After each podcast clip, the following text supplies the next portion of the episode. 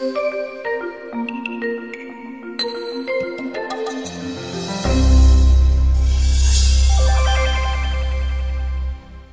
we save someone's life or destroy it? But no one said a word. Alam na ng mga tao ang pwedeng maganap, natatakot sila sa mga priests. Kaya kahit gusto nilang maging mabuti, magawa ng mabuti, gusto nilang magpakabait sa kapwa, hindi sila kumikibo dahil magagalit ang simbahan. No one said a word. Jesus was angry as he looked around at the people. Kita nyo, isa sa mga konting-konting instances ito na nagalit si Jesus. Ayaw manindigan ng mga tao eh. Sabi ni Jesus, Sabat ngayon, merong may sakit dito, tabihin niyo sa akin. Tama ba na gumawa ng mabuti sa Sabat? O tama ba na sumira ng buhay? Alam niyo naman ang sagot, di ba? Dapat gumawa ng mabuti kahit Sabat. Pero walang naglakas loob kumibo kasi nandun yung mga priests. Ganon ka-control ng mga religious leaders sa mga tao. Lagi silang takot. Baka sila ipadala sa impyerno. Baka sila masabihang demonic. Baka sila mabigyan ng mga kung ano-ano mga bansag. Hindi sila kumibo kahit sa ikabubuti nila ha. Nagalit tuloy si Jesus. Jesus was angry as he looked around at the people. Yet he felt sorry for them because they were so stubborn. Then he told the man, Ayaw, may kumibo ha, walang kakampi sa gagawin natin, tumayo ka, tayo na lang. Stretch out your hand. He did. And his bad hand was healed.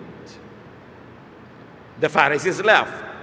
And right away they started making plans with Herod's followers to kill Jesus. Nagkatotoo yung sinabi ni Jesus. Sabi niya, ngayon sabat, ano ba dapat gawin? Gumawa ng mabuti? Bumuo ng buhay? O gumawa ng masama? Sumira ng buhay? Ang ginawa niya, gumawa siya ng mabuti. Binuo niya yung buhay ng crippled.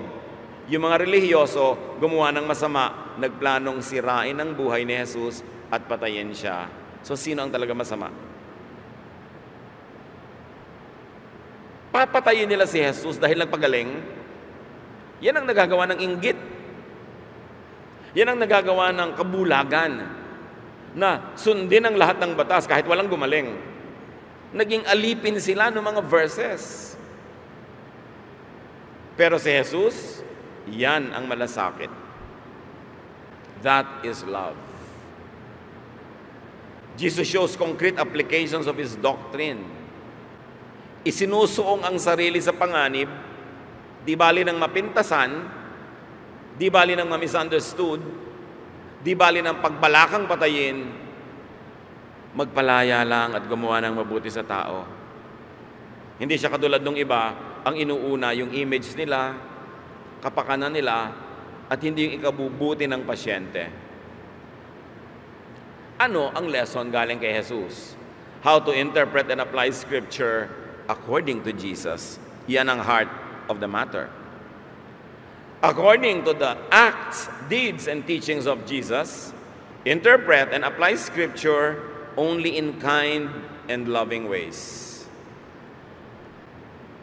Meron kang 10 commandments, meron kang 613 misvots or other commandments, meron kang tradisyon, meron kang nakasulat na mga scriptures kung nasaan ay nandun ang lahat ng ideya, inisip, attitude, taste ng bawat prophet, ng bawat disciple. Ang daming katuruan, ang daming bawal, alin doon ang i-apply mo paano? Sabi ni Jesus sa kanyang mga actions, interpret and apply scripture only in kind and loving ways. Find what is good and loving in it, and give it meaning in ways that will be immediately helpful. Consider it nourishing, uplifting, and affirming. Sa dinarami-rami, tambak-tambak na mga utos dyan at katuruan, meron kang gustong i-apply sa buhay ng tao, ang pipiliin mo, yung nakakatulong, hindi yung nakakasira. Yung mabait, hindi yung masungit. Yung nakakapagpalago, hindi yung nakakamatay. Yung nakakapagpaangat at nakakapagpaginhawa, hindi yung nagpapasikip ng loob. Yung nagpapahalaga sa tao, hindi yung nagbabaliwala sa Kanya. Remember ang sabi niya, Sabbath or religious laws were made for man. Sa ikabubuti. O may verses ka dyan, pero pag in-apply mo doon sa tao, masakit, hindi makakabuti, makakasama, masisiraan siya ng loob, makakawawa siya, magugutom siya, maaapi siya, eh di wag yon nang i-apply mo. Ang dami naman eh, ba't yung pampipiliin mo? If the interpretation and application would be unkind, cruel, and harmful to the person, do not proceed to apply the verses. Do not implement it. Even if it is scripture, even if it is the Ten Commandments, even if it's the Sabbath. Yun ang example na iniwan ni Jesus. Hindi ba siya revolutionary? He is not your ordinary kind of teacher. He does not only parrot the script written by others, He loves, He sets free. Sabbath was made for man, not man for the Sabbath. It means everything. Akala nyo simpleng sentence yun?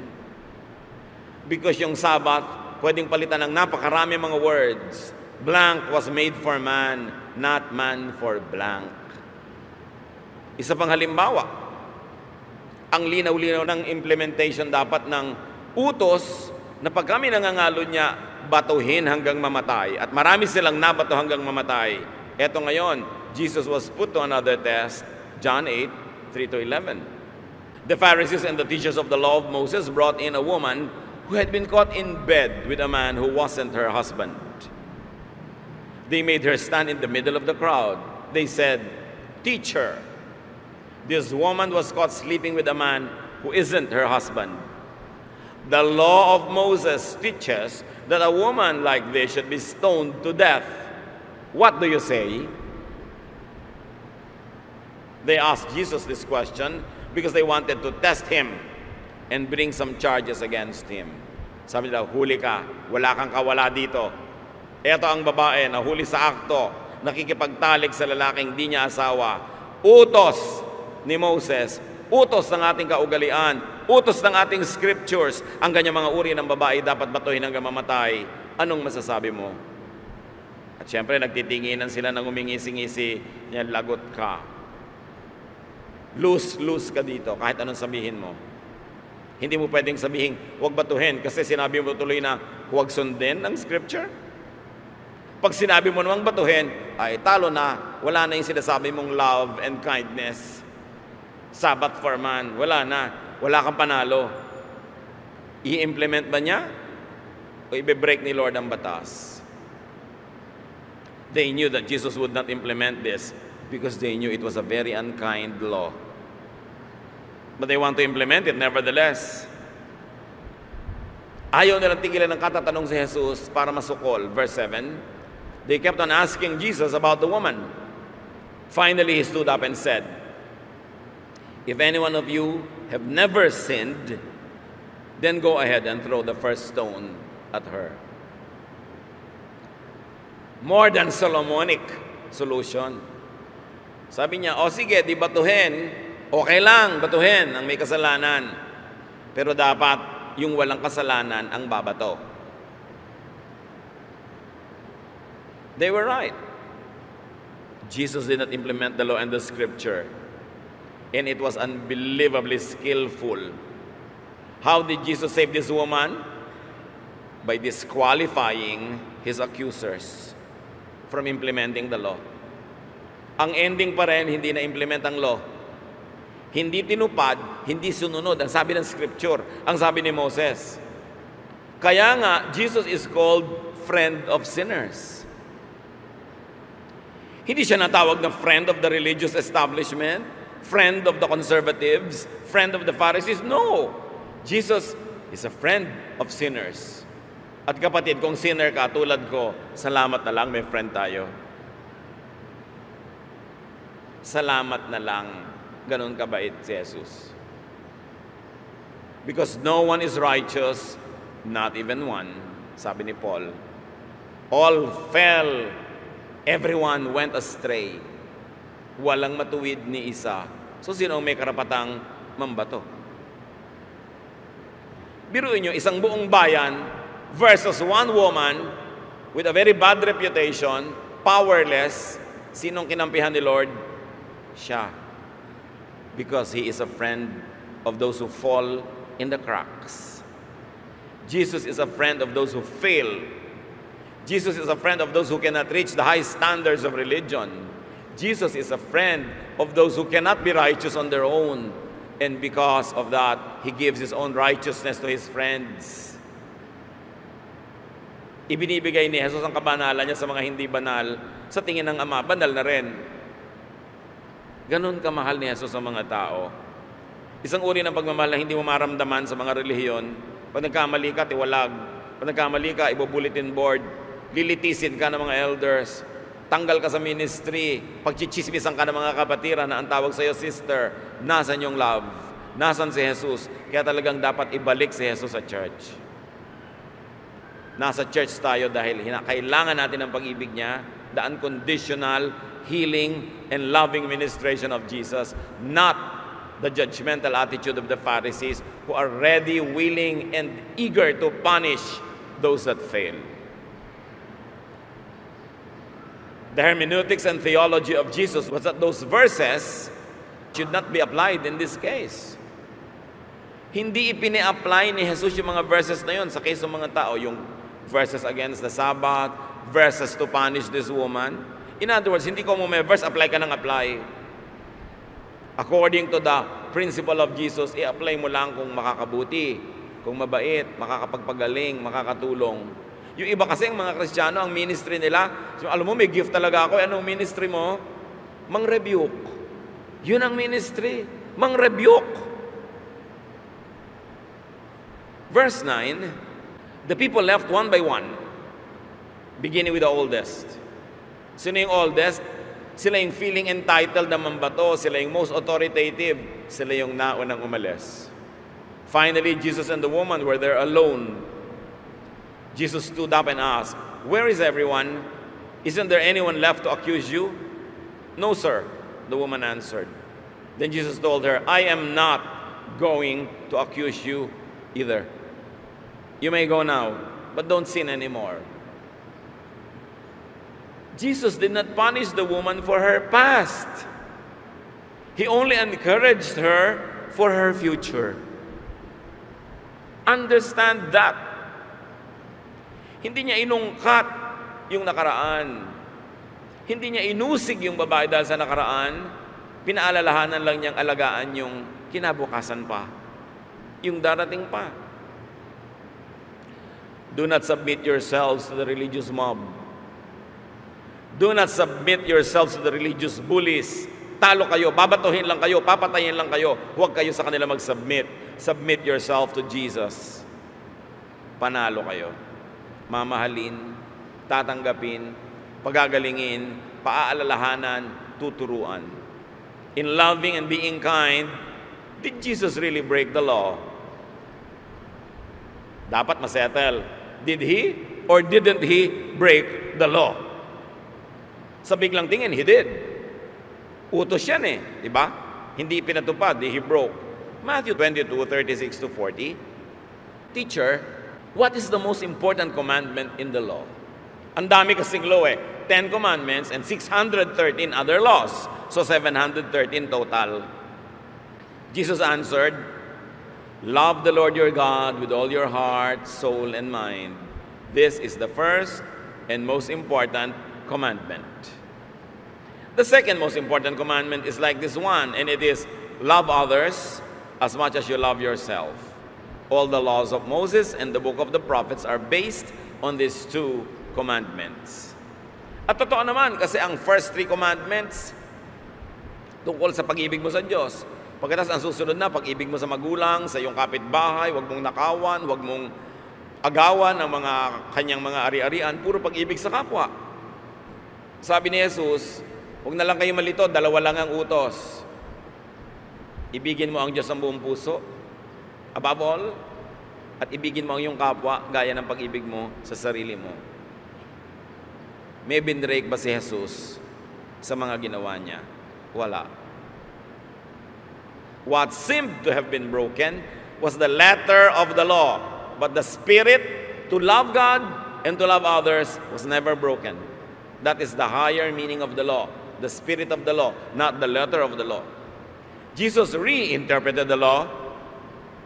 Jesus returned to the original meaning and purpose of the law and the scripture. In so many words, Jesus rewrote the law. He never really broke it. He made it user friendly. Jesus' law, Jesus' interpretation and application is the law of the Father because Jesus is the divine, the deity that lived in bodily form. So kung ano ang inutos at ipinagawa ni Jesus, yun ang tunay na kalooban ng Diyos. Bakit ipinadala si Jesus sa lupa? Dahil naligaw na ng todo kahit ang templo sa Israel kahit ang mga priest sa Israel, kahit ang kanilang relihiyon, hindi na yon ang ikinalulugod ng Diyos. Kaya kinailangan ipadala si Jesus magsakatawang tao para ituwid ang mga kamalian at ipamukha sa kanila mali ang basa nyo sa scriptures, sa mga tradisyon. Mali. Walang tama ni isa. Kawawa ang bayan. Kawawa ang mga tao. John 10, 8 to 21, sabi ni Jesus, Everyone who came before me was a thief or a robber. Isipin niyo sabihin ni Jesus, lahat ng nauna sa akin, magnanakaw. Lahat. Ninakawan kayo ng saya, ninakawan kayo ng ligaya, ninakawan kayo ng kalayaan, ninakawan kayo ng mga dapat niyong nilalasap sa buhay, ninakawan kayo ng kapayapaan, puro takot, puro guilt, puro panguusig, puro pananakot. Sabi niya, I am the gate. Verse 9, not them. All who come in through me will be saved. Through me they will come and go and find pasture. Pang yung word na save, eh laging puro salvation from eternal hell ang iniisip mo, mabubulag ka sa mga iba pang kahulugan nito, matatakpan, hindi mo makikita. Pero maliligtas ka sa panguusig ng relihiyon, maliligtas ka sa napakarami mga batas na hindi mo naman masunod, nagigilty ka lang. Maliligtas ka sa walang katapusang pagpaparusa sa sarili. Wala, maliligtas ka mula sa pananakal ng mga makaluma at baluktot na paniniwala. Sabi ni Jesus, I will save you from all this. I am the gate, not them. I am the true shepherd, not them. I am the vine, you are the branches. I am the light of the world, not them. I am the way, the truth, and the life, not what you have always known. I am your Savior, I am your shepherd, not them, because everyone who went before me were robbers and thieves. Can you imagine that being said against the religious establishment?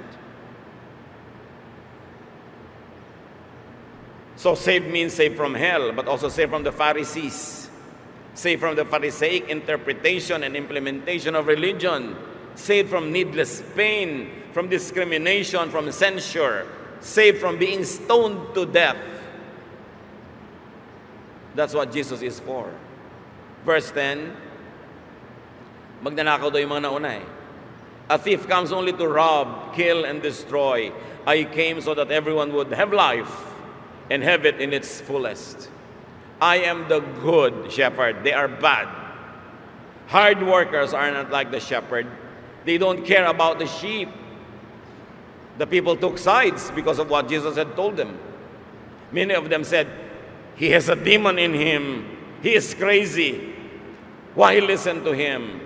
But others said, How could anyone with a demon in him say these things? No one like that could give sight to a blind person.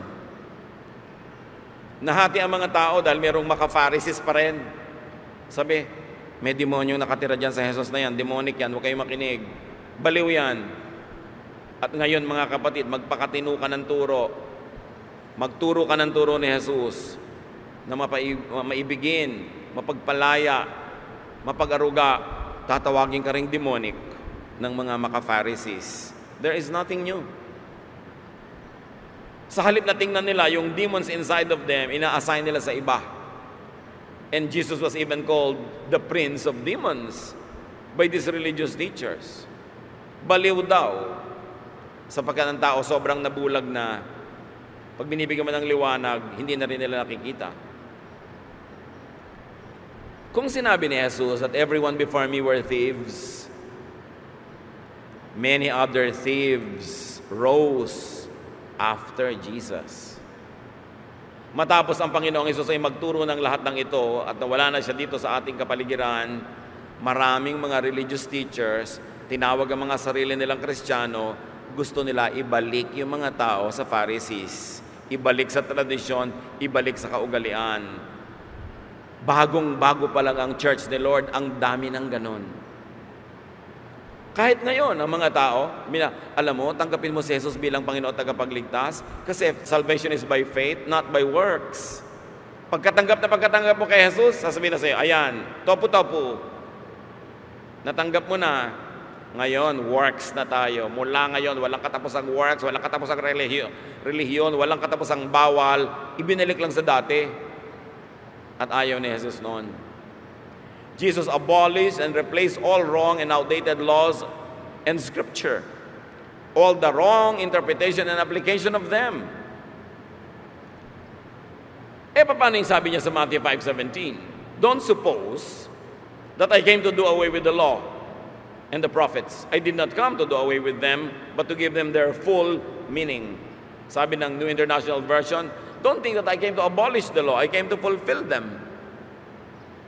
And the contemporary English version says it very clearly I did not come to do away with them, but to give them their full meaning.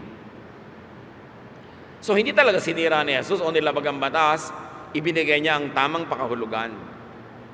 Clearly, Jesus did not abolish the law or the real law or the true spirit of the law, which is love. Love for God and love for others. Everyone before him just had it wrongly Nagmukhang tama yung mga wrong, kaya nung dumating si Jesus, siya ang nagmukhang mali. Jesus abolished the wrong interpretation and application of the law na uso sa panahon niya at sadly, umuso uli pagkatapos ng panahon niya. Kung nasabi niyang everyone before me was a thief and a robber, pwede rin masabi ngayon, many people after Jesus also became thieves and robbers. Ibinalik lang nila ang mga tao sa gapos, sa tali, sa higpit, sa bato. Jesus invalidated all teachers before him that negated love and kindness, and effectively invalidated all teachers after him that will negate love and kindness in interpreting and applying Scripture. Galatians 5 1 to 15 is very telling. Sabi ni Paul, Christ has set us free. This means we are really free. Now, hold on to your freedom and don't ever become slaves of the law again. I, Paul, promise you that Christ won't do you any good if you get circumcised. Ano yung context? Nagturo na si Jesus ng freedom from the traditions. E isa sa mga tradition ng Israel is circumcision nung dinala na ang Christianity sa mga non-Jews who were not circumcised, tinuruan sila ni Paul, hindi na kayo kailangan magpa-circumcise. Malaya na tayo sa mga Old Testament traditions na yan. Pinalaya na tayo ng dugo ni Kristo. Ours is a circumcision of the heart, not of the flesh.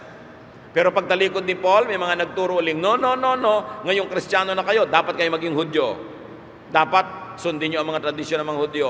Dapat kayo magpatuli. Dapat huwag kayong kumain ng ganito. Dapat hindi nyo gawin yon. Dapat maging Hudyo kayo. Sabi ni Paul, ano ba kayo? Dapat talikod lang ako, naligaw na kayo.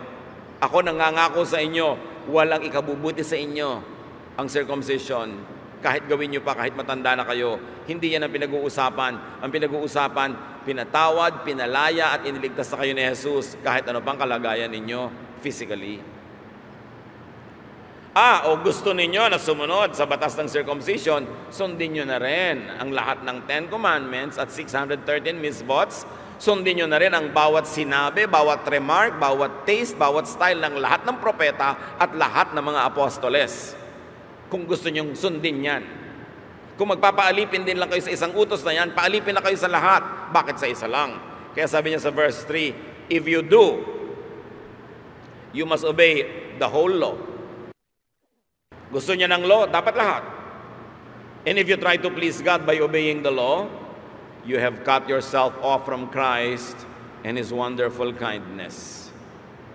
Kung babalik uli kayo sa legalismo, ipagsisiksikan nyo na naman ang mga deeds na yan, ang mga laws na yan, pinuputol nyo ang relasyon nyo kay Jesus. Kasi ang relasyon nyo sa Kanya ang nagtatali nun, His grace and kindness. Pero oras na tinalikuran nyo yung grace and kindness at nang hawak na naman kayo sa mga kautosan, sa legalismo, sa mga tradisyon, tatalikod kayo kay Jesus, haharap uli kayo sa mga Pharisees. Kaya sabi ni Paul, yung nagbabalik pa sa ganyang mga kaugalian at mga katuruan, nakikipagkalas kay Kristo. Verse 5, But the Spirit makes us sure that God will accept us because of our faith in Christ. If you are a follower of Christ Jesus, it makes no difference whether you are circumcised or not. All that matters is your faith that makes you love others. Nakita nyo? Yung mga Israelite dati, kilala sila dahil circumcised. Hindi nila kama ikaila.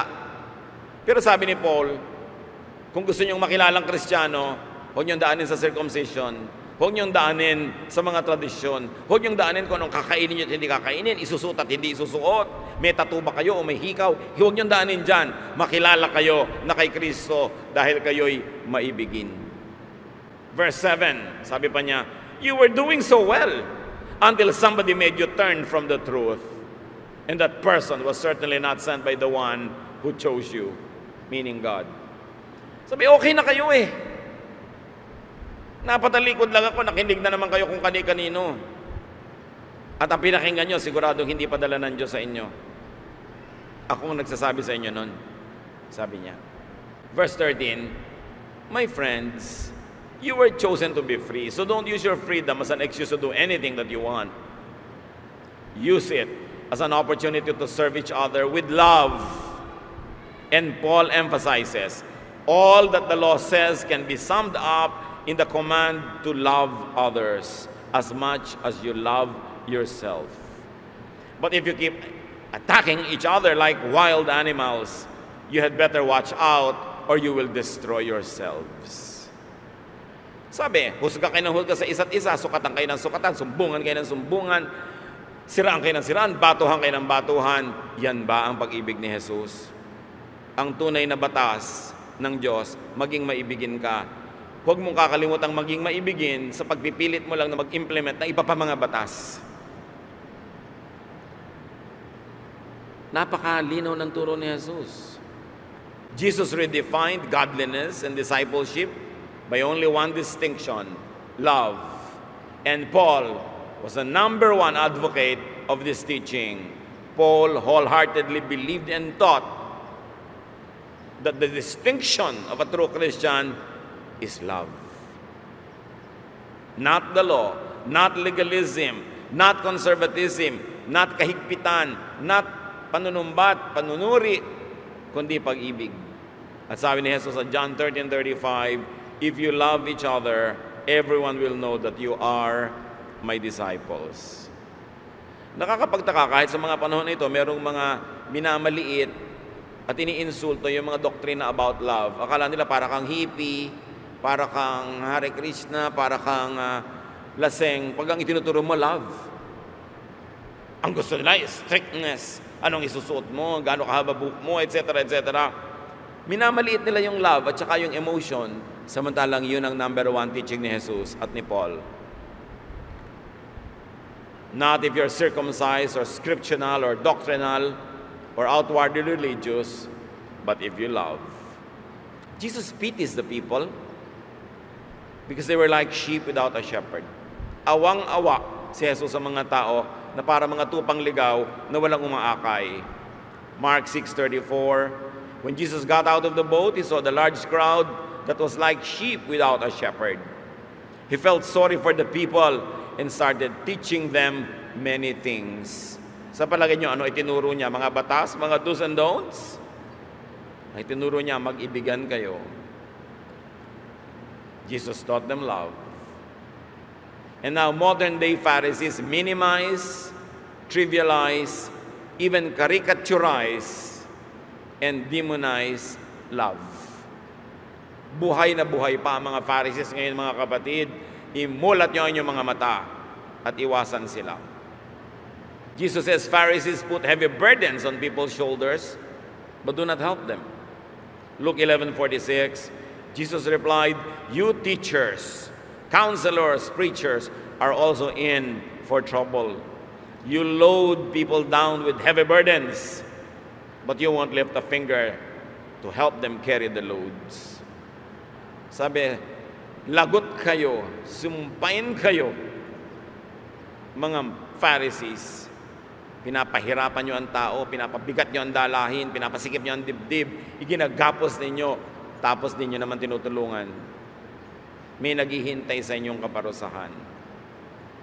Love is this. The shepherd lays down his life for his sheep. John 10, 11 to 13, sabi ni Lord, I am the good shepherd. And the good shepherd gives up his life for the sheep. Hard workers are not like the shepherd. They don't own the sheep. And when they see a wolf coming, they run off and leave the sheep. Then the wolf attacks and scatters the flock.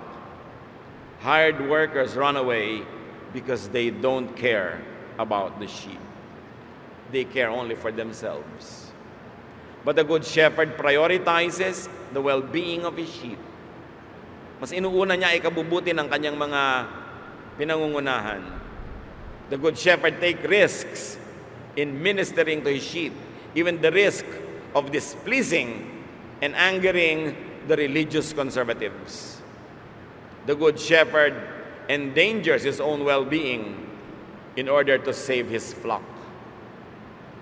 And the Good Shepherd interprets and applies Scripture and the law in a way that loves, cares, heals, affirms, lifts up, and gives rest and peace.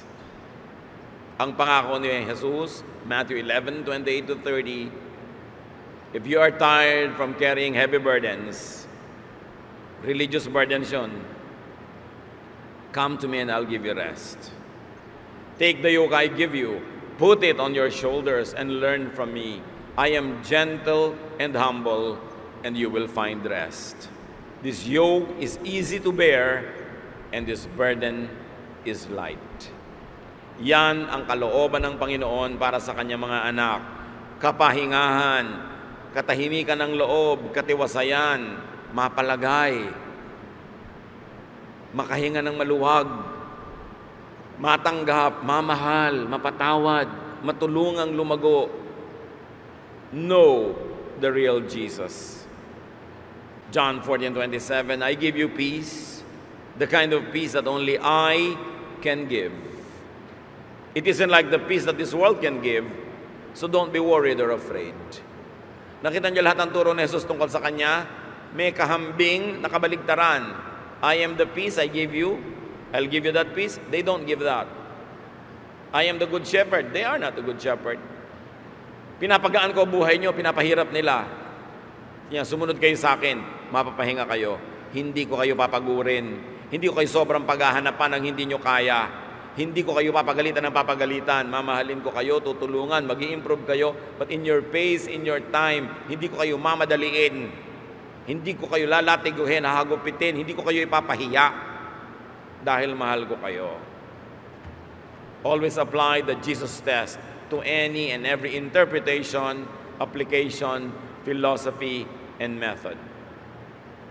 Kung magpapayo kayo sa kapwa, magtuturo kayo, aakay, tiyakin nyo sa pamamaraan ni Jesus. Hindi sa pamamaraan ng kanyang mga kalabang mortal, ang mga Pharisees. Huwag maging lugi at huwag niyong logihin ang nakikinig at sumusunod sa inyo. Submit yourself, bring your case only to Jesus, not to the religious bullies.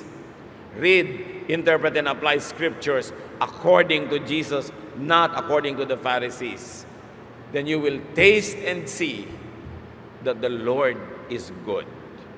Aming Diyos, salamat na lang pinadala niyo ang iyong anak na si Jesus upang iligtas kami hindi lang sa impyerno sa kabilang buhay, kundi sa mga kuko ng mga Pharisees, ng mga religious conservatives, ng mga mapanghusga, mapang, mapagparusa. Turuan nyo kaming maunawa ito. matibag yung mga dati na ring matitigas na namin mga paniniwala na patungo sa mali. Makilala namin ang iyong anak na si Jesus na higit pa, maipamuhay ang kanyang halimbawa at katuruan. At hindi lang kami tumanggap ng hinawa, kami man maging daan para ang iba guminhawa. Pagbulay-bulayan natin mga kapatid ang kahulugan nito sa ating buhay.